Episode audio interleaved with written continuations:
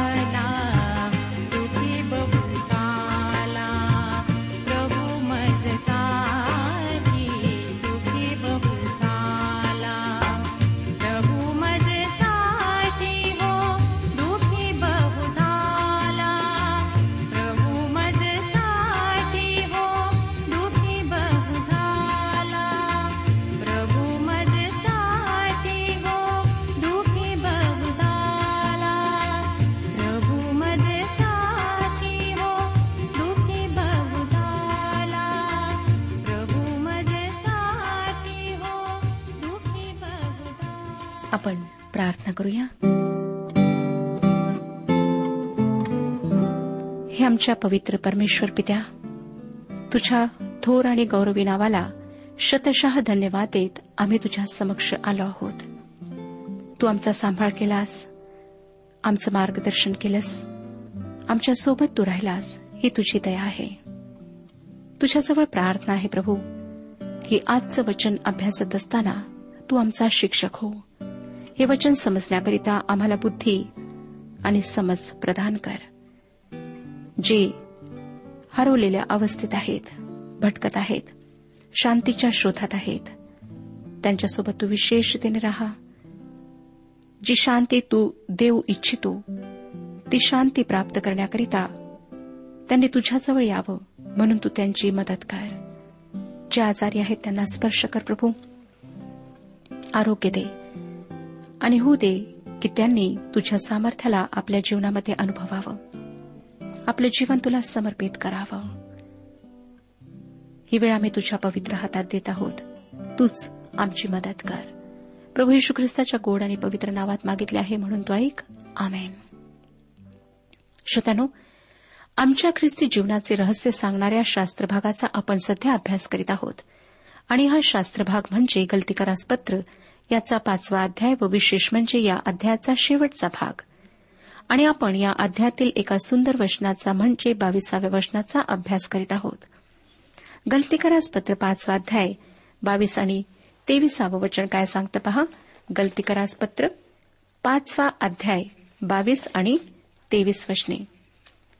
आत्म्याच्या प्रभावाने होणारी फलप्राप्ती प्रीती आनंद शांती सहनशीलता ममता चांगुलपण विश्वासूपण सौम्यता इंद्रियदमन ही आहे. अशांविरुद्ध नियमशास्त्र नाही. या वचनाचा अभ्यास करीत असताना मागील कार्यक्रमात आपण पाहिले की प्रीती सर्वश्रेष्ठ आहे ती पवित्र आत्म्याचे कृपादान आहे व त्याचे फळ देखील आहे. व पवित्र आत्म्याच्या फळाचे इतर घटक आनंद शांती सहनशीलता वगैरे प्रीतीपासून सुरू होतात. आणि या पवित्र आत्म्याच्या फळाविरुद्ध नियमशास्त्र नाही.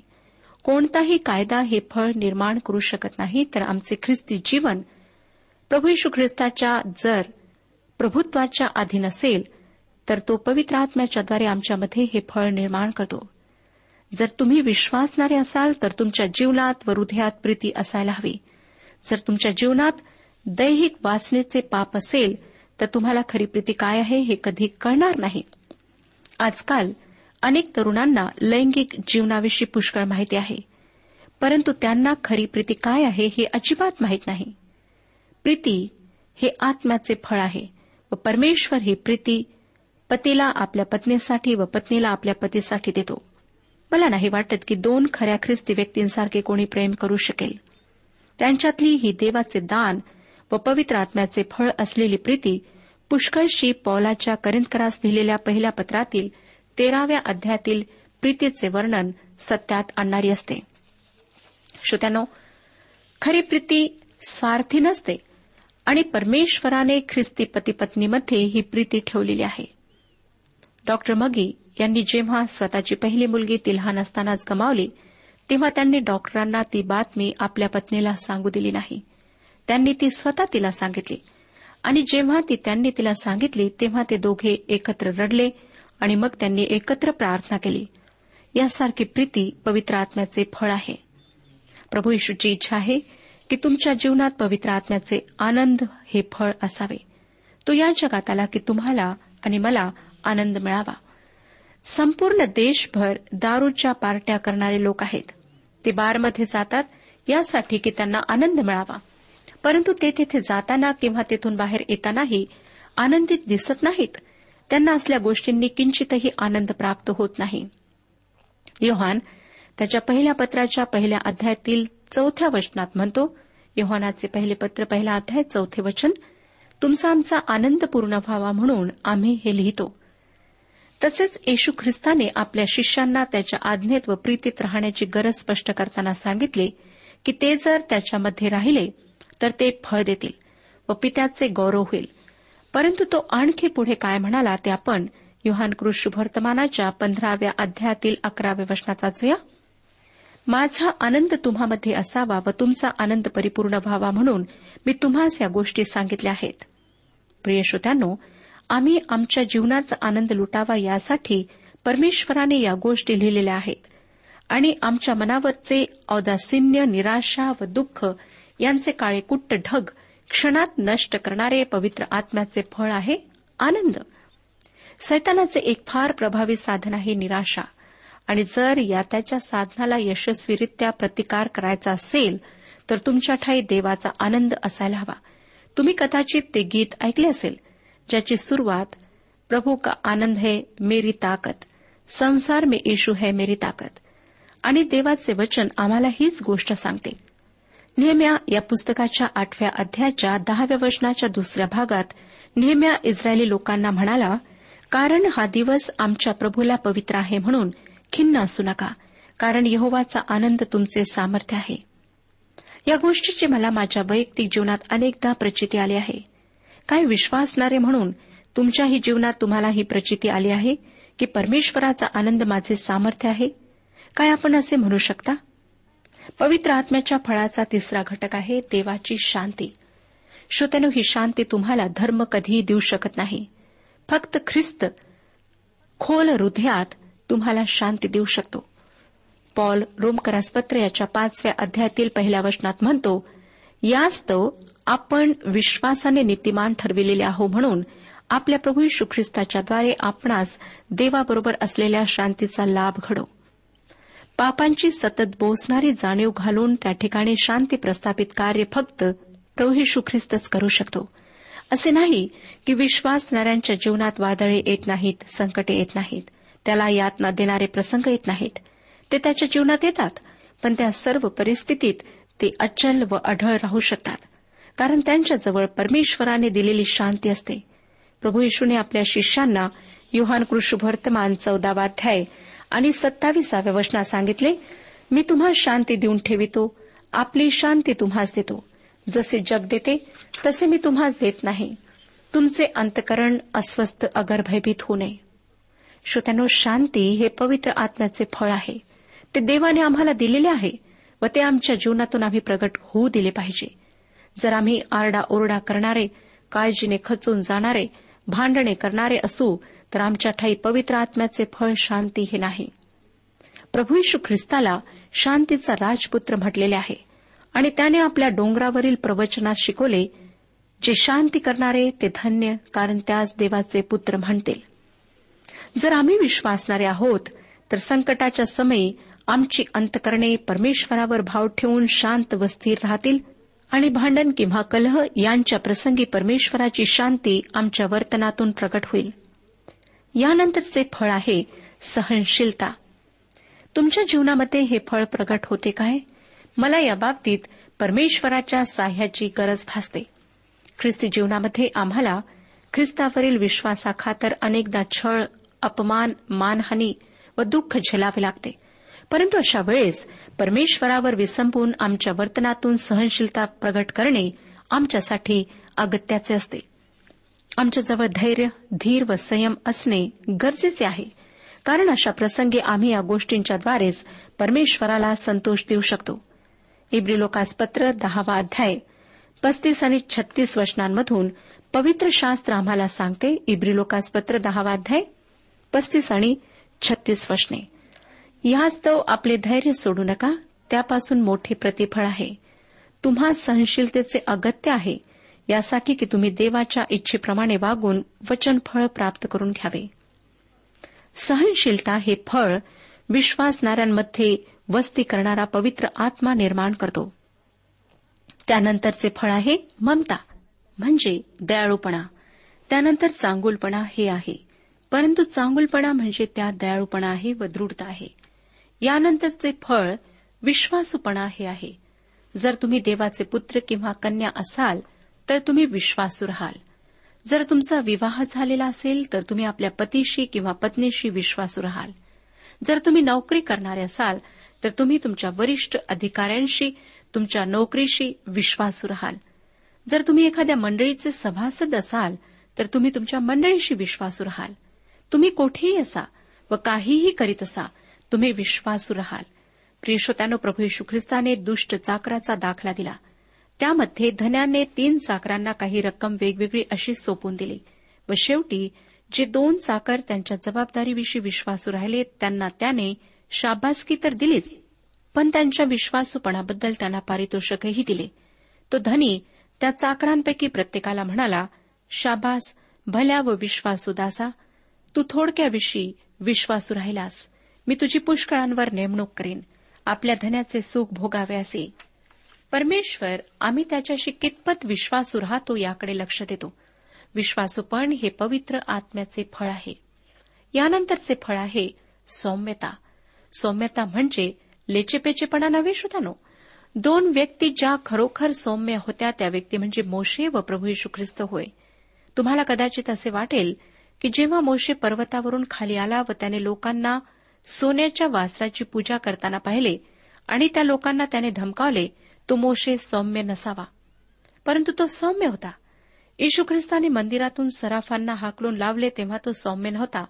सौम्यता म्हणजे लेचेपेचेपणा किंवा लाचारी नाही. सौम्यता काही दुबळेपणा नाही. सौम्यता म्हणजे तुम्ही देवाची इच्छा पुरी करता. तुम्ही देवाच्या इच्छेसमोर स्वतःची इच्छा दूर ठेवून त्याला शरणागत जाता किंवा समर्पित होता. ती सौम्यता. आणि शेवटचे फळ आहे इंद्रिय दमन जे आमच्या जीवनात आत्मनियंत्रणातून दिसायला हवे. आता आपण गलतीकरासपत्र पाचवा अध्याय आणि चोवीसावे वचन वाचूया. हे वचन सांगतं जे ख्रिस्त येशूचे आहेत त्यांनी विकार व वासना ह्यांच्यासह देह स्वभाव वधस्तंभावर खेळला आहे. देहाला केव्हा वधस्तंभावर खेळण्यात आले? जेव्हा ख्रिस्ती लोक येशू ख्रिस्त मरण पावला या सत्यावर स्वतः आपण पापाला मरण पावलो व जसा ख्रिस्त पुनरुत्थित झाला तसे आपण नवीन जीवनात पुनरुत्थित झालो असा विश्वास ठेवतात तेव्हा देहाला वधस्तंभावर खेळण्यात येते. रोमकरासपत्र सहावा अध्याय आणि तेराव्या वचनात पॉल म्हणतो रोमकरासपत्र सहावा अध्याय तेरावे वचन आणि तुम्ही आपले अवयव अनितीची शस्त्रे होण्याकरिता पापाला समर्पण करू नका तर आपण मेलेल्यातून जिवंत झालेले असे स्वतःच देवाला समर्पण करा आणि आपले अवयव नीतीची शस्त्रे होण्याकरिता देवाला समर्पण करा. तसेच कलसेकरासपत्र तिसरा अध्याय आणि तिसरे वचन आम्हाला सांगते. कलसेकरासपत्र तिसरा अध्याय आणि तिसरे वचन. कारण तुम्ही मृत झाला आहात आणि तुमचे जीवन ख्रिस्ताबरोबर देवामध्ये गुप्त ठेवलेले आहे. पॉल स्वतःविषयी गलतीकरासपत्र याच्या दुसऱ्या अध्यायातील विसाव्या वचनात म्हणाला मी ख्रिस्ताबरोबर वधस्तंभाला खेळलेला आहे. आणि मी जगतो असे नाही तर ख्रिस्त माझ्या ठाई जगतो आणि आता देहामध्ये जे माझे जीवित आहे ते विश्वासाने आहे. ज्या देवाच्या पुत्राने मजवर प्रीती केली व स्वतःला मजकरिता दिले त्या आजवरील विश्वासाने ते आहे. श्रोतानु या सर्व वचनांमधून आपल्याला एक गोष्ट दिसून येते की जेव्हा येशू ख्रिस्ताला वधस्तंभी देण्यात आले तेव्हाच विश्वासणाऱ्यालाही वधस्तंभी देण्यात आले. आता विश्वासणारा जिवंत ख्रिस्ताशी जोडलेला आहे. आणि संघर्ष करण्यात विजय नाही तर ख्रिस्ताला समर्पित होण्यात विजय आहे. समर्पण ही स्वेच्छेने केलेली कृती आहे. आता आपण एक महत्त्वाचे वचन वाचूया. पाचवा अध्याय आणि पंचवीसावे वचन. आपण जर आत्म्याच्या सामर्थ्याने जगतो तर आपण आत्म्याच्या प्रेरणेने चालावे. श्रोत्यानो या वचनाचे पंडिता रमाबाईच्या पवित्र शास्त्रातले भाषांतर आपण वाचूया. ते असे जर आपण आत्म्याने जगतो तर आपण आत्म्याने चालावेही. चालणे या क्रियापदाकडे माझे लक्ष एका धर्मशास्त्राच्या प्राध्यापकाने वेधले व मला त्याचा अर्थ महत्त्वाचा वाटतो. आपल्याला आठवतच असेल की सोळाव्या वचनात हा शब्द वापरण्यात आला आहे. त्यासाठी असलेला ग्रीक शब्द आपण पाहिला तो पॅरा पातिओ असा आहे. परंतु या ठिकाणी हे जे क्रियापद वापरण्यात आले आहे त्यासाठी वेगळा ग्रीक शब्द आहे तो आहे स्टाय कोमेन तो प्राथमिक अर्थ प्रगट करतो. त्याचा अर्थ व्यवस्थित पाऊल टाकणे व्यवस्थितपणे पुढे जाणे असा आहे. सोळाव्या वचनात चालण्याचे तत्व देण्यात आले आहे व या पंचवीसाव्या वचनात चालण्यास शिकणे असा अर्थ अभिप्रेत आहे. जसे आम्ही बालपणी पडत उठत चुका करीत चालण्याची क्रिया शिकतो तसेच आम्ही आत्म्याने चालायला सुरुवात केली पाहिजे. ती एक शिकण्याची प्रक्रिया आहे. श्रोत्यानो हे तत्व मला तुम्हाला एक हास्यास्पद उदाहरण देऊन सांगू द्या. चालणे म्हणजे काय? एका पावलाच्या पुढे दुसरे पाऊल टाकणे म्हणजे चालणे होय. जणू काही एक गुडघा दुसऱ्या गुडघ्याला म्हणतो तू मला यावेळेस जाऊ देशील तर मी तुला पुढच्या वेळेस जाऊ देईन. याला आपण चालणे म्हणतो. एका पावलाच्या पुढे दुसरे पाऊल टाकणे. ही क्रिया शिकण्यासाठी तुम्ही एखादे व्याख्यान ऐकायला जात नाही. किंवा कोणी तुम्हाला या विषयावर बोध करीत नाही. लहान मुले चालायला कशी शिकतात? त्यांचे आईवडील त्यांना पायाच्या यंत्रणेविषयी बसून शिकवत नाहीत किंवा चालण्याच्या फायद्यावर व्याख्यान देत नाहीत. आणि तसे जरी त्यांनी केले तरी त्या आधारे मुले चालायला शिकतील काय? ते प्रयत्न व चुका या पद्धतीने चालायला शिकतात. ते पडतात धडपडतात त्यांना लागते पण एक दिवस ते नीट चालायला शिकतात. ते प्रयत्न व चुका या पद्धतीने शिकतात. आम्हाला अशाच पद्धतीने आत्म्याच्या प्रेरणेने चालायला शिकले पाहिजे. मी लोकांना मोठमोठ्या सभा परिषदांना जाताना पाहिले आहे. त्यांच्या वह्यांमध्ये उपदेशांची टिपणे असतात. ख्रिस्ती जीवन कसे जगावे याची टिपणे ते घेतात पण तरीही ते त्याप्रमाणे जगू शकत नाहीत. या लोकांची समस्या हीच आहे की ते आत्म्याने चालत नाहीत. आत्म्याने चालण्याची चुका करीत प्रयत्न करीत चालण्याची गरज आहे. म्हणजे त्यासाठी कुठेतरी सुरुवात करण्याची गरज आहे. आजच आत्ताच हे लोक ती सुरुवात करू शकतात. जर तुम्ही तसे करीत नसाल तर तुम्हीही ती सुरुवात आजच करू शकता. मी आत्म्याच्या प्रेरणेने चालणार आहे. पवित्र आत्म्याचे फळ माझ्यामध्ये निर्माण व्हावे याकरिता मी पवित्र आत्म्यावर विसंबून राहणार आहे. कदाचित तुम्ही अपयशाविषयी चिंता करीत असाल परंतु मला तुम्हाला सांगू द्या श्रोत्यानो की तुम्हाला अपयश येईल. तुम्ही त्यामुळे दुखावले जाल. आणखी किती वेळा हे अपयश मला येईल असा प्रश्न तुम्ही कराल. परंतु याच मार्गाने आम्ही जाणे अगत्याचे आहे. व एक वेळ अशी येईल की आम्हाला आत्म्याच्या प्रेरणेने चालणे फार कठीण जाणार नाही. त्यात आम्हाला पुष्कळसे यश येईल. देवाच्या मोठमोठ्या सेवकांचे जीवन या गोष्टीचा पुरावा आहे. प्रिय श्रोत्यानो आज तुम्ही आपले पहिले पाऊल टाकून देवाच्या आत्म्यावर विसंबून राहावे शिकायला हवे. स्वतःला त्याच्या हाती स्वाधीन करा. ही कृती स्वेच्छेची आहे. ती तुमच्यावर कोणी लादू शकत नाही. प्रत्येक दिवशी मी माझ्या दिवसाची सुरुवात या प्रार्थनेने करते प्रभू मी आज तुला आवडेल अशा प्रकारे चालू शकत नाही. तू ते माझ्याद्वारे करावेस अशी माझी इच्छा आहे. कधीकधी असे होतं की सकाळी कामानिमित्ताने बाहेर पडल्यावर काही वेळातच माझा बसमधल्या प्रवेशांशी अकारण खटका उडतो. मी त्यांना काही सुनावते व ते माझ्याशी रागाने बोलतात. आणि मला जाणवतं की मी यावेळेस आत्म्याच्या प्रेरणेने चालले नाही.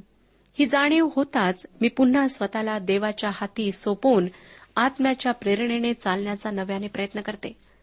पॉल शेवटी पाचव्या अध्यायाच्या सव्वीसाव्या वचनात म्हणतो गलतीकरासपत्र पाचवा अध्याय सव्वीसावे वचन.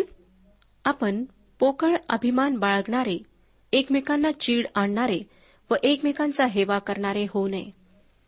श्रोत्यानं तुम्ही व मी परमेश्वराचे अद्भुत संत कधीही होऊ शकणार नाही. तो अद्भुत आहे. तो आमच्या उपासनेस पात्र आहे.